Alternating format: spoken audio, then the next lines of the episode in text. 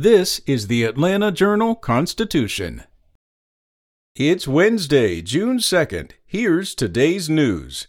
Major League Baseball is being sued over its move of next month's All Star game out of Atlanta. A 21 page lawsuit by conservative small business advocacy organization Job Creators Network was filed Monday in federal court in New York. It demands the immediate return of the game to Atlanta and $100 million in damages to local and state small businesses. The suit also seeks $1 billion in punitive damages. MLB announced on April 2nd that it would move the All Star game, which was scheduled for Truist Park, out of Georgia in response to the state's new voting law. The July 13th event was awarded to Denver the following week. In other news, at least 16 people were killed in vehicle crashes, and another four drowned over the Memorial Day weekend throughout Georgia. A number of incidents remain under investigation, and the official tally could climb. Investigators say that two wrong way crashes in Forsyth and Hall counties killed five people, including an eight year old boy, in less than 90 minutes early Sunday. Two children also drowned in state waters a three year old boy and a 15 year old boy.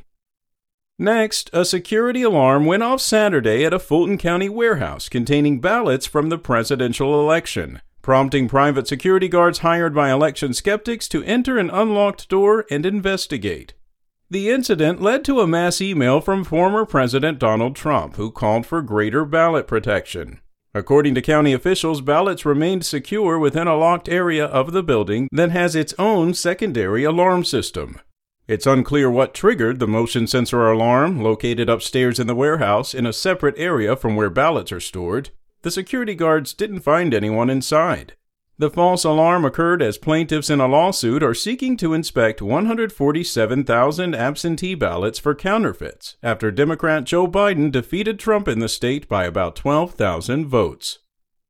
Moving on, over 272,000 registered voters don't have a driver's license or state ID on file with election officials, meaning they'd have to submit additional documents to vote by mail under Georgia's new voting law.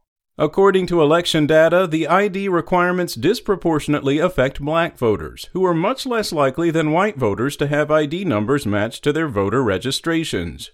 Voters who lack a driver's license or state ID number linked to their registrations will have to verify their identities to vote absentee. Georgia's voting law requires them to provide a utility bill, bank statement, or other form of ID in future elections. The Atlanta Journal Constitution analyzed the state's list of voters without ID by comparing it with their registration information, including race, address, and voting history. More than half are black. Most live in large, Democratic leaning counties. Some are homeless or poor, and roughly 80,000 of them actually may have IDs, but their information isn't yet matched to election data, an issue state election officials are working to correct. That's all for today. Check back each weekday morning for more from the Atlanta Journal Constitution or go to ajc.com. Have a great day. SpokenLayer.